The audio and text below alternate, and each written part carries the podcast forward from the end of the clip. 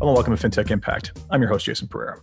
Today on the show, I have Aaron Klug, co-founder of Epilogue. Epilogue is an online will kit that enables people to take control of their estate planning by making sure that they have one of the most important documents that is typically neglected by most societies, which is their will. And in doing so, leave behind a legacy that does not involve a massive pain for their loved ones. And with that, here's my interview with Aaron. Aaron, thanks for taking the time. Thanks for having me, Jason. So, Aaron Klug of Epilogue, tell us about Epilogue. So, what we say about Epilogue is it's a simple, smart online wills. And if I could expand on that a little, uh, mm-hmm. what we tell people is Epilogue is an affordable and easy to use web based platform that helps Canadians create their own legally binding estate planning documents in as little as 20 minutes. 20 minutes. Okay. So, legally binding, important because otherwise, what's the point of this?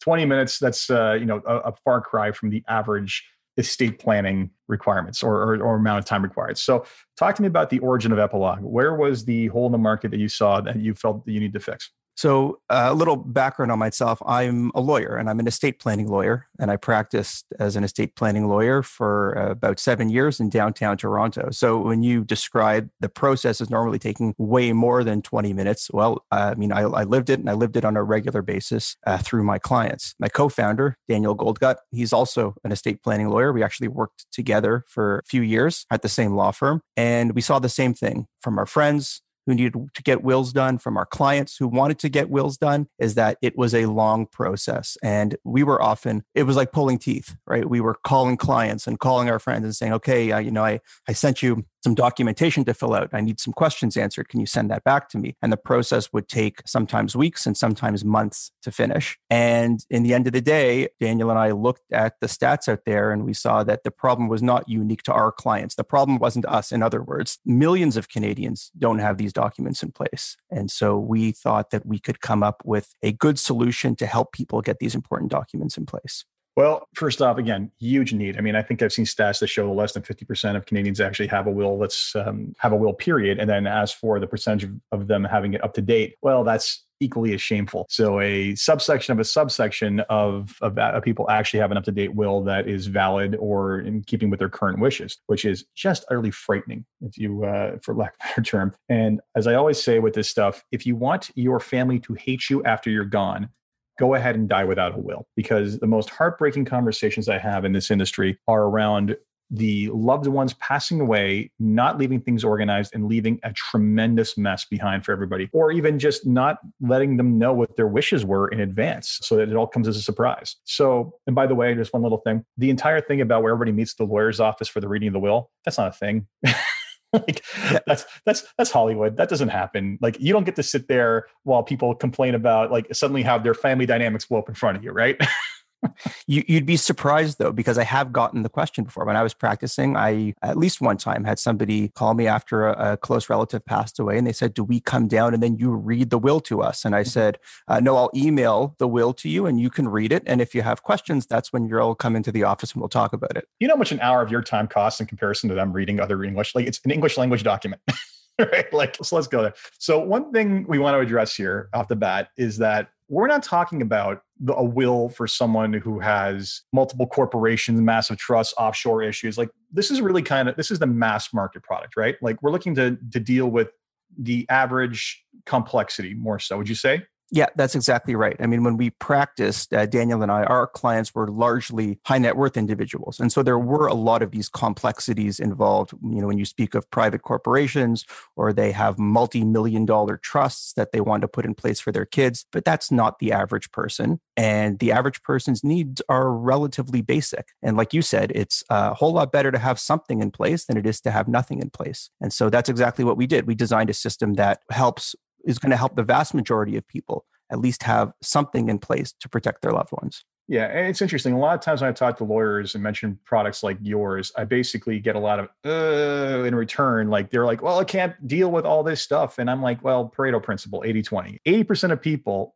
need 20% of the work, quite honestly, and vice versa. 20% of the people need 80% of the work done by lawyers. So the reality is, is that the average person who's got a simple T4 salaried lifestyle, home, kids, whatever it is, modest net worth does not need to have this massive estate plan done if they've got a very straight, simple, straightforward situation. Now, there can be times where it's not, but that presents an interesting challenge for you in design, right? Like, where do you determine where the line is drawn at which your product is is going to be sufficient to handle that case versus when you're no longer able to do so? Yeah, it's a good question. And there are other online will platforms out there, and everyone draws the line at a place where they think is appropriate. I think with Daniel and I, we're when we built Epilogue, we did it in a, li- a little bit more of a restrictive way. So one of the principles that we built Epilogue on was this lawyer's mentality, this idea that we tried to think of all the places where somebody could go wrong, where somebody could create a will that is detrimental to them as opposed to beneficial to them. And in those situations, we actually right through our platform steer people to lawyers. We have partnerships with lawyers and we will actually connect them with a lawyer in their area to help them with their will. But to your question, even something as simple as somebody saying, you know what, I've got two kids and I want to give one of them 60% and one of them 40%. percent mm hmm Well, there are other places you can do that. But in, in our minds, that is already a complicated will because we know from our own personal experience that when you start treating children differently in a will, those are the wills that are ripe for challenge. You know, in our view, a basic will is when somebody says, okay, give everything to my spouse. If my spouse isn't alive, divide everything equally between my kids. That's a basic will.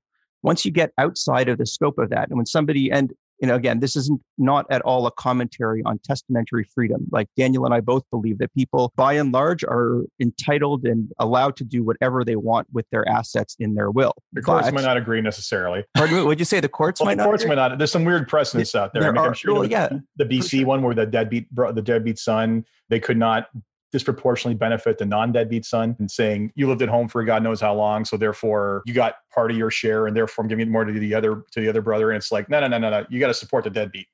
like like you're there's some weird stuff out there. You're, you're, absolutely right. And the courts have always, it's called public policy, right? You can't write a will that's against public policy, and public policy is always changing. Mm-hmm. And what we do in, with Epilogue is not a, a, commentary on that. And people can go to a lawyer and, and ask whatever they want. But, mm-hmm. you know, we know when there's those types of wills that are more likely to be challenged. Well, that's when an individual actually wants the benefit of going to a lawyer. And the lawyer's going to take notes about why they want to give 60% to one and 40% to the other. And the lawyer may even put a, a custom clause in the will explaining that rationale. And again, this is all for the benefit of the testator. So an online platform can't necessarily do that. So where we draw the line, we probably draw the line a little bit differently than other people, but we do it with a view to making sure that our customers are as protected as possible. Well, I mean, it's someone goes in there and says, I have a disabled child that I want to, you know, set up a Henson's trust for, it's like your system's not going to handle that, right? Like you're not going to go down that rabbit hole, right?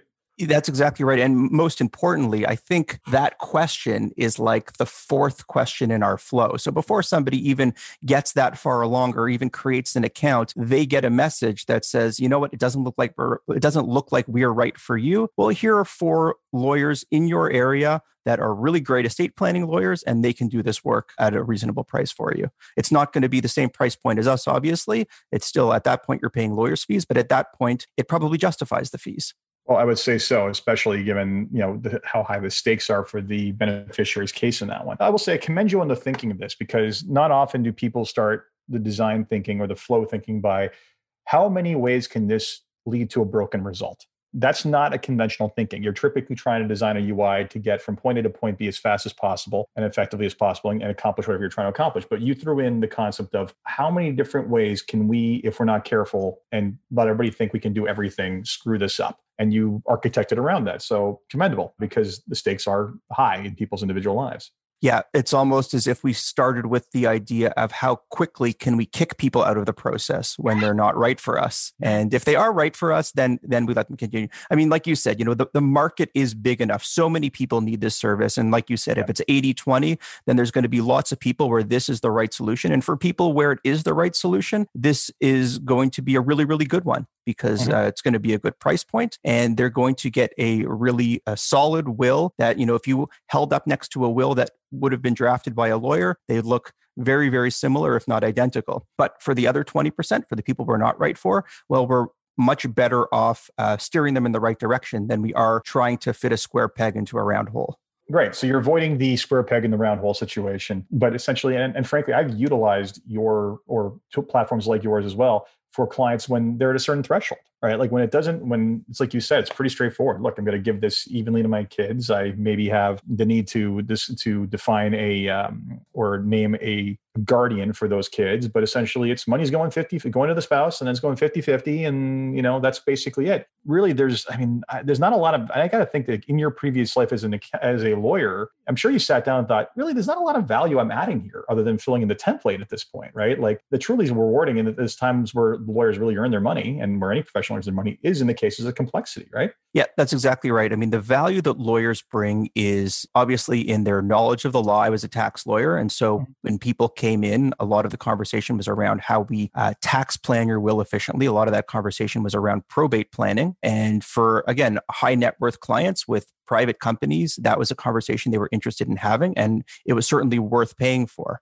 but in terms of the drafting of a will, I mean, no lawyer drafts a will from scratch, right? Mm-hmm. It's not like every new client that comes in, you start with a blank piece of paper and you start typing. These things are largely templated. Mm-hmm. And what I observed in practice, and Daniel was the same, is that when people have pretty similar situations, when I, I mean, family situations, when people are in fairly similar family situations, they generally want to achieve similar outcomes when it comes to their estate planning. So that lends itself very well to templating. My background is also in computer science. That was my first degree was in computer science. And I always looked for ways where I could infuse technology into my legal practice. And so, you know, all those things together and recognizing the problem, it lends itself to a solution like the one we built in Epilogue a background in computer science before you got into law. So I won't tell you what I did in between. right. I'm sure it's a thrill a minute. Kidding. I actually do love law and computer science. To me, it would be interesting. Excellent. So take me through the entire workflow. Someone discovers your website, gets referred to it. What does the experience look like start to finish? What is happening in those 20 minutes? Yeah. So the first thing they're going to do is answer a bunch of questions, which gives us really basic information about them, like truly, truly basic information, and lets us know whether they're that at a very high level, whether we're the right solution. So somebody will let us know whether they're uh, married or in a common law relationship or whether they're single, not in a relationship. They'll let us know whether or not they have kids. They'll let us know if they're in a relationship and they have kids. They'll let us know if they're in a second marriage. So are your kids from a previous relationship? That's a disqualifying mm. question. If somebody's got kids from a prior relationship, we're probably looking at a scenario where they need a spousal trust. They probably want to talk to a lawyer and we'll tell them that. Then we have a question about Henson Trust, like you alluded to before. So is anyone receiving, at least in Ontario, it would say benefits under ODSP. Then we message that, okay, if somebody sort of gets through the threshold questions, we'll basically message that, uh, okay, the will we're going to build for you is going to give everything to your spouse or partner if they're alive. If they're not alive, everything will be divided equally between your kids. Does that work for you? And again, somebody says no, then we have roster of lawyers that we can refer them to that can do all the things that uh, they might want to do under their will. And if they say yes, they proceed. And so at that point, the user is prompted with some additional basic questions about themselves, birth date, you know, the city where they live, whether or not they have any pets. There's uh, the next section is questions about their family, partner's name and gender and their kids' uh, names and birth dates. And beyond that, it's a bunch of questions about how they want their estate distributed. Mm-hmm. So it could mean funds to charity. It could mean personal items. You know, I want to give my guitar to my cousin or my motorcycle to my friend. But because we address the residue, which is usually the bulk of the estate, because we address that up front, it makes our distribution flow uh, very simple. All of our wills have a basic trust provision in it. So we ask the customer what age they might want their kids to get control over their own inheritance. So again, we have to phrase things in a way that people are going to relate to and understand. If we say, How long do you want the funds held in trust for? Well, no one's going to understand what that means, no. right? So we were very careful about how we worded questions. We had to word them in a way that people would understand what we're asking, what we're getting at, and what the result is going to be in the will. So beyond those questions, again, like you mentioned, we ask about guardianship if there are minor children and then we ask them to appoint an executor. Pretty much so again you're covering all the fundamental bases and you're making sure it's taken care of and you're bumping people out whenever it doesn't whenever it doesn't make sense. So perfect. So tell me what happens if say there's a change in in estate law. Something changes people need to go back and their, their, wills are now invalid or for whatever reason they need to reconsider it what do you do to to help them in that category? That's a great question. So in terms of changes in estate law we've probably had more changes in estate law in the last six months than we had in the prior 200 years. So one thing i guess we have going for us is that state law doesn't change all that often. Mm-hmm. and when it does daniel and i are actually members of the estates bar here in ontario. We have our ears to the road in terms of uh, what's going on. And so we can make those changes because we have the estate planning knowledge and the development knowledge in house. We're able to make those changes relatively quickly. I don't suspect that there's ever going to be a change that invalidates prior wills because then that would we were lead. Close. We were close, not that long ago. We were close on the what you're referring to the primary and secondary will stuff. The um, oh, was it? What was the case? The uh, Milne Milne decision. Milne decision. We were close. yeah. So that that was one. I was still practicing at the time. I actually wrote a couple articles about it, and yeah, that was one that sort of had every estate planning lawyer's heart skipping a few beats, I think. And swearing at the judge for getting it wrong, but that was a different story. yeah, yeah. There was a lot of uncaptured, what could have been billable hours spent dealing with uh, all the spilled ink that came out of that decision. Oh that's my for goodness, sure. was there ever? Um, but, uh, but I don't think there's going to be any wholesale change that sort of invalidates what I'll call basic wills. That being said, as things change, we're able to make those changes as a company. And more importantly, what's more likely to change, of course, are people's life circumstances. You know, what happens if you weren't married and then you get married? Well, under Ontario law, even if you had a will, when you get married, that will is revoked. Yep. So what we let our customers do is come back on onto uh, their account. They just log back in with their uh, with their password at any time in the future. They can make whatever changes they need in our system. They just do another turn of their documents, they regenerate their documents, and they just print them out and sign them again. Doesn't cost anything. You know, one of the things we really, Daniel and I both really didn't like as lawyers is that if somebody wanted to make a very simple change to their will, let's mm-hmm. say, okay, the people I named as guardians for my kid, they're just, they're older now. It wouldn't be appropriate. I want to name a sibling instead of a parent. Well, that involves a call to the lawyer's office, at least some emails or some phone calls back and forth, and at least a couple hundred bucks maybe just to make a relatively simple change. And you, you never want cost to be the thing that prevents people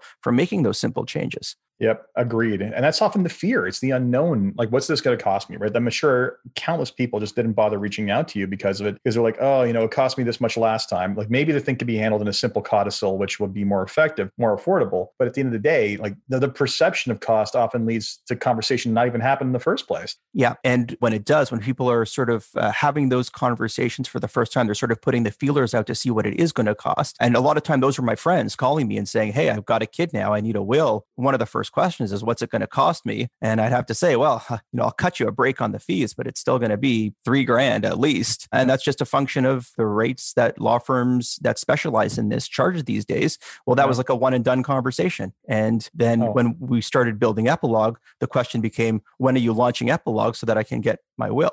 Yeah, I mean, I think it's it's interesting. I'm sure you share this frustration. I think too often, like the good thing about what you have with Epilogue is that for those who need only this, that's a great solution. But too often, my and I said this at a, at a conference recently, people confuse estate planning with the end result, which is the will and power of attorney. And for some people, estate planning doesn't go far beyond the questions you asked. But for so many people, like you quote me a price of three thousand, well, for some people, that number is a deal compared to the amount of money they would pay otherwise right and i think it's so so often the one good thing i like about what you've done here is you've made them take a it's like you, you made them go on a bit of a journey to understand the areas of the will, the obligations of the will, like what the end result is, right? And I think even though it's this is far more than just an online template, it's it's a it's a path of of also some fundamental education around estate planning. And because of that, you're demonstrating value. And because you're also saying like, hey, we can't handle it at this point, like you need a lawyer and here's why. I think you're making the job for estate lawyers, good ones, easier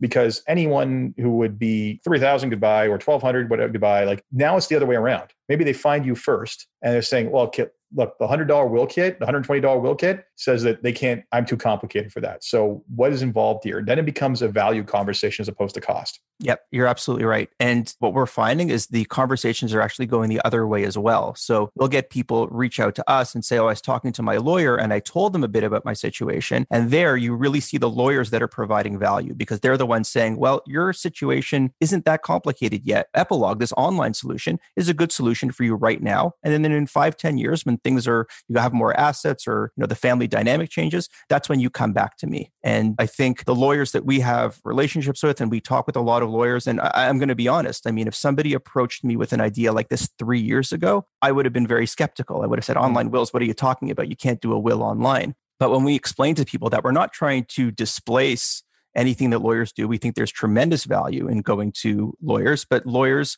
like you said, you know, your the value is in the advice they're giving. It's looking at your situation and and drafting wills that are nuanced in a way that is unique to your family. But again, if you know somebody with a nuclear family doesn't necessarily need all that advice, well, why would they pay for it? Exactly. I mean, this is there's parallels to my day job as a financial planner in that a lot of times you hear people start talking about like how do we get financial plans in the hands of every Canadian, like the, you know this comprehensive planning service. And it's like, do we really need to sell steak to everybody? Do we really need to sell like Kobe beef to everyone? No, we don't. Like if this is about sustenance and and and basically having the basic planning done, then there are simpler solutions that exist out there. It's the same conversation I have around robos sometimes. It's like do we really need to like the reality is does someone starting out really need to have the super expensive advisor no they don't and when you look at even how businesses just everything in the world works out all the actual like true value provided and all the actual like revenue uh, like garnered is basically earned on both ends of the spectrum it's through high volume low cost simplified offerings like what you're offering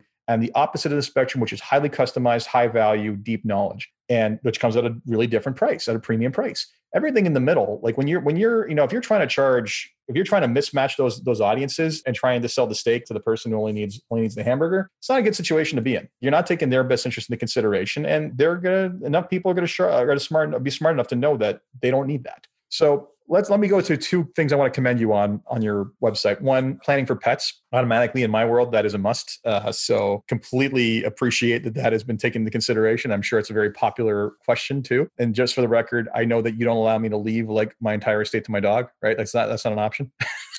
it, it is not an option to leave your entire estate to your dog. Good. You know, we don't get any of those funny stories that happen in the media, really, not in media, in fiction.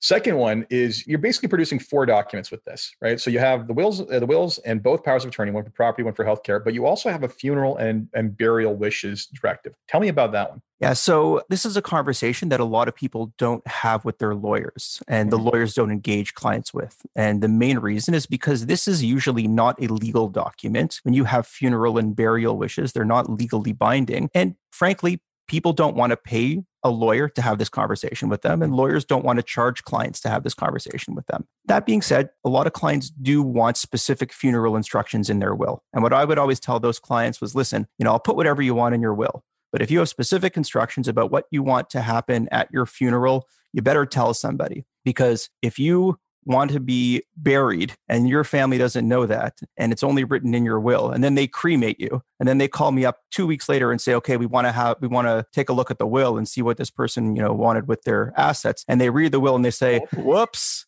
yeah, exactly. So what we would no all, undo button on cremation. no, there isn't exactly. So we would always tell people that again, we'll put it in the will but I would recommend to people uh, when I was practicing is, you know, put it in a separate document too, that I'll keep the will. You'll have copies of the will, but have this separate document there with the will. And most importantly, tell people about it. Tell people what you want. So we have a funeral and burial wishes document that includes instructions about things like organ donation and what type of service you would want for your family, whether it's a celebration of life or a traditional funeral or a, a memorial service. And that's the actually the only place in our system where we give uh, customers a free form text box to write what they want. Because again, it's not a legally binding document. There are other platforms that actually let people have free form text within the will. We don't like that as an idea because there's the opportunity to accidentally say something that contradicts something else in the will. So the will is the will, but on this document that's a sort of a just a one pager funeral and burial wishes, we let people sort of give parting words or to let family members know if they have a pre-purchased burial plot for example. So that's uh, another document that it just comes for free, you know, anytime somebody purchases a will or will wills and powers of attorney with us, they they get that as part of the service. Excellent. So end of the day, people with simple cases log in, go through your workflow, download documents, there's instructions on how to do it. And then I would also say you're absolutely right. Tell people where these documents are. I'm unfortunately dealing with a personal friend right now whose uncle passed away and lived alone. We have no idea if there's a document. So I said, you know, I was like, what, what do we do? Well, you turn that house upside down to start right? And they're like, "There's no central registry." I'm like, "There's no central registry. Why no. not?" I'm like, "I don't know." But anyway, yeah. so it, it is what it is. It's uh, you know, without proper communication, all you're doing is leaving behind aggravation for your loved ones. And it's not a good place to be in. So this is the starting point. Tell me, maybe not your starting point. This isn't your version one, but tell me, like, where do you see it going from here? Is there is there plans beyond uh, beyond what you have currently to go into other branches of law, or stay specifically within estate planning and branch from there? Yeah, so right now our focus is on expansion. So when we launched, we were in Ontario. We've since expanded to Alberta and British Columbia. And by the middle of 2021, we expect to be across all of the common law provinces in Canada. So that's sort of the near term goal for us. you read between the lines there. There you go. um, but again, we do want to be across uh, all across Canada, and that is the near term goal. In terms of goals beyond that, we call it sort of the intersection of legal tech, which is fairly nascent, and death tech, which is fairly nascent. And there's a lot of we think opportunity to help people in a lot of different areas that touch on end of life. And whether that's pre-death planning or post-mortem work where you know an executor is is able to leverage some of the things that we've created to assist in that part of the process that's something that's interesting to us. And right now the system is designed for the 80% like you said but mm-hmm. because we have the in-house legal knowledge to create more sophisticated products and it's uh, something that we've thought about as well is where can we build out and where can we partner with more lawyers or financial advisors or people in the insurance or accounting industries to uh, create a more customized document where it might be appropriate yeah fair enough i mean yeah you can you've gone for the 80%, but it's not to say you can't get the 85%, right? Like there, there's a there is a incremental level of complexity can still be captured in, in template form that does not have to get hyper specific, right? Yeah, uh, that's right. And it's worth mentioning on the stuff that we do have, like there's, you know, we have a certain comfort level of what we're willing to sort of release to the public, so to speak, and let people use unchecked. Once you get into start getting into that 85%, it's probably not something that people can do on their own. And so that's mm-hmm. where I think we would look to have uh, an intermediary almost, somebody to sit down, talk about the planning, talk about what they need, but then still have access to a system that will allow them to do it. Yeah. And I, I mean, I've spoken to all kinds of people around the quote unquote death value chain, uh, for of a better term, right? Like the online prep kits, the will kits, and then the even now, um, incidentally, it's like everybody discovers these ideas at the same time. Suddenly, there's three companies coming to do to do basically postmortem um, checklists and tool sets for being able to finish the executor to finish the estate. So you know, you look at that and think to myself, there's either a integration play or a like either either you integrate to each other or you someone builds a full stack solution because it would be very very nice and easy to be able to say not only is my will in place but there's also an online repository of all my stuff that once you know proof of life is no longer is is basically not possible because you're dead you have proof of death the executors can unlock all that and have access to a lot of it just already built with intelligence. So the good, sadly, uh, you know, death hurts the living as much as it hurts the dead, for lack of a better term. When you pass away, the pain ends. When you're the executor, the pain continues on for quite a while. I always joke that I don't understand why people fight to be the executor. I wouldn't want that job to save my life because it sucks.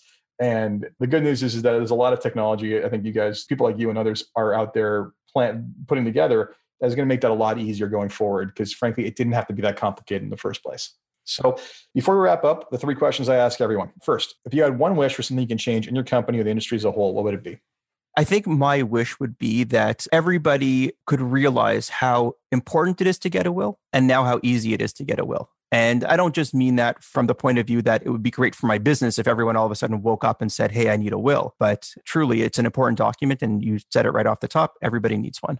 Exactly. So, second question for you: What's been the biggest challenge in the company to where from where it started to where it is today? That's a good question. So I think that the biggest challenge, at least for me personally, is coming at the problem from a lawyer's point of view. You have a lawyer's mindset, and there's so much that goes into being a lawyer that does not prepare you for being in business. And lawyers, notably, are terrible at marketing. And that was the case for me and my partner, and basically everybody we worked with. And uh, you're all sort of, uh, you know, brought along the same chain, and you're working for people that are basically have the same background and experience as you. They're just you know a little bit more senior. So a challenge for us both of us has been uh, you know opening up to this entire world of specialties and subspecialties around the digital marketing and the advertising and the copywriting and stuff that was just not part of our world when we started down this journey. Yeah. Did you have to get over the not giving a straight answer on any question part because I say uh, joke with my lawyer, like the answer is always it depends, right? It depends, right? that's that's the answer. I was. I don't, I don't think I've said that in this interview yet. Yeah, because I mean that, that's that's I, I always have even even legal friends of mine. I'm like, look, it's me. Just just I'm not going to hold you to it. Odds on bet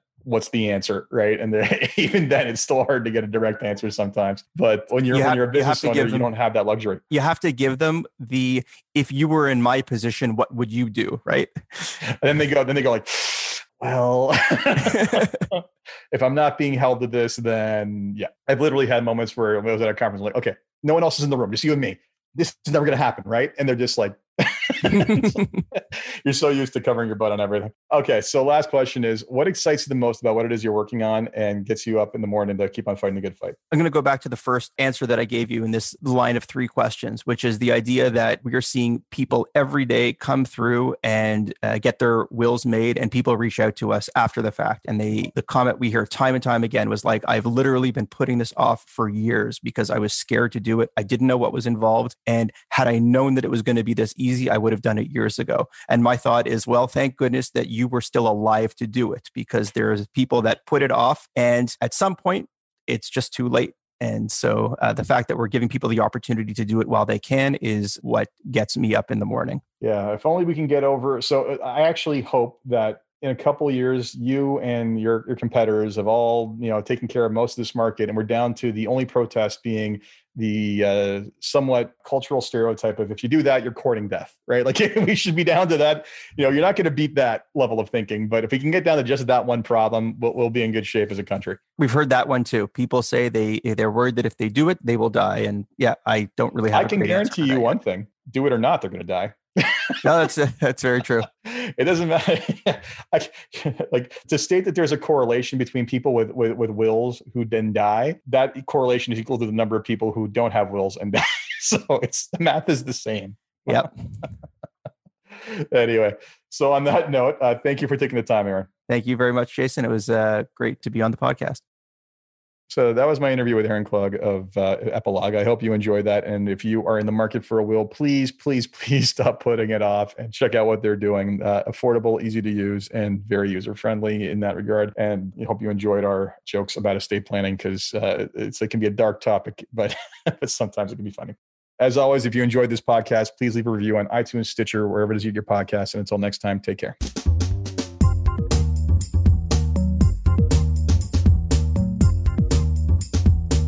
This podcast was brought to you by Woodgate Financial, an award winning financial planning firm catering to high net worth individuals and their families. To learn more, go to woodgate.com. You can subscribe to this podcast on iTunes, Stitcher, and Google Play, or find more episodes at jasonpereira.ca.